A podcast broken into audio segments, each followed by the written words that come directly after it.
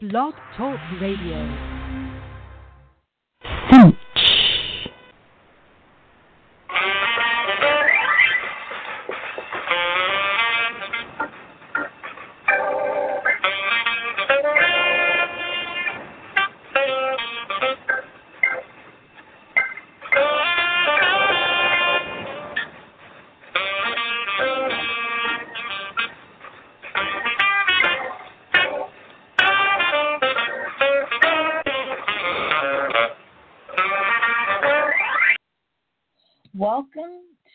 Candidly Candace show, where it's women's voices, women's issues, here on Blog Talk Radio for Friday, May 5th, 2017.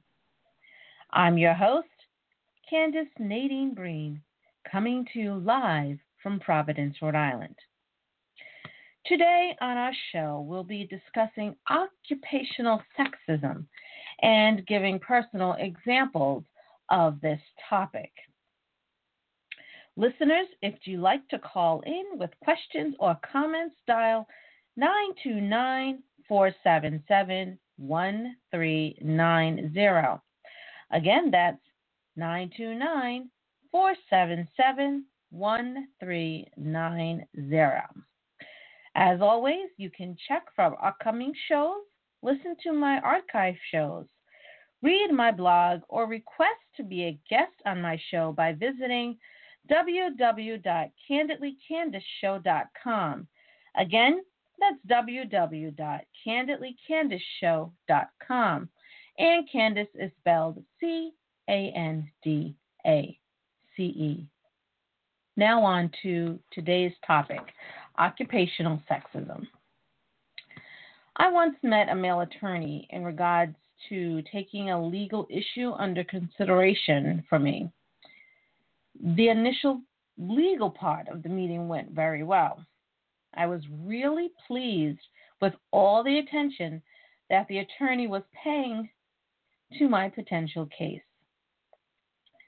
Unfortunately, the meeting went downhill when the attorney asked me what do I do now in regards to my occupation?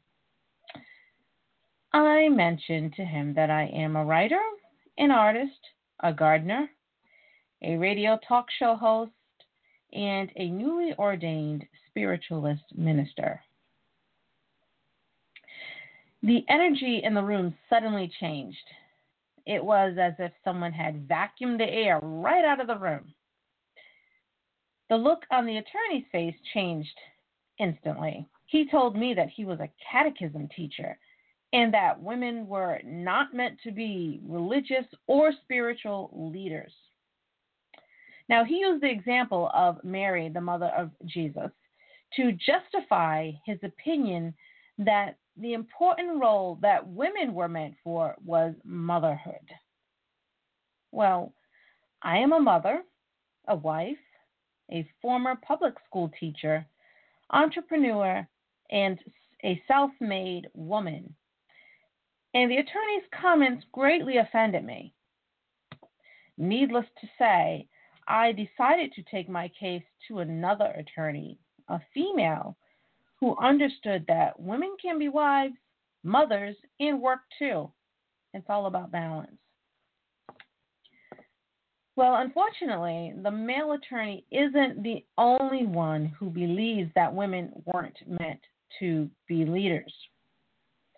According to Fortune.com, 30% of men worldwide, open quotes, would prefer that women stay home instead of work, closed quotes.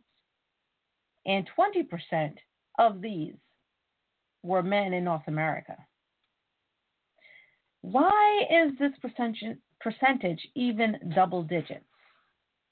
Women have the right to vote, the right to work, the right to own homes, yet there are still those who feel that women can't be great leaders. I mean, not to get political, but look at Hillary Clinton, a very capable, very intelligent, experienced and knowledgeable woman, yet she didn't become president. Look who we got a man who can't even form a complete sentence. Men aren't the only ones with unfavorable views about women leaders. Unfortunately, there are women who have been brainwashed into thinking that they themselves are not good enough to be leaders. In an article written by Dominique Mosbergen, open quotes, Cheryl Rios, Cheryl Rios, CEO of Dallas marketing and public relations firm Go Ape Marketing, wrote on Facebook that she'd move to Canada if Hillary Clinton became head of state. Those quotes. The article continues quoting Cheryl Rios, Rios, open quotes. With the hormones we have, there is no way a woman should be able to start a war. I don't really like to discuss politics on my show, but I will ask this question.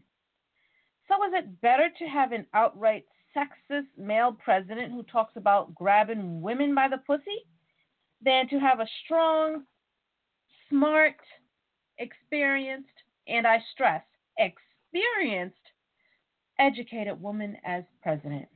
It just doesn't make any sense at all. So, listeners, I'm interested in your thoughts about this topic. Please feel free to email me on the contact tab of my website, www.candidlycandaceshow.com Again, that's www.candidlycandaceshow.com And Candace is spelled C A N D A C E. Well, this is a very short episode, and that's the end of our show, folks.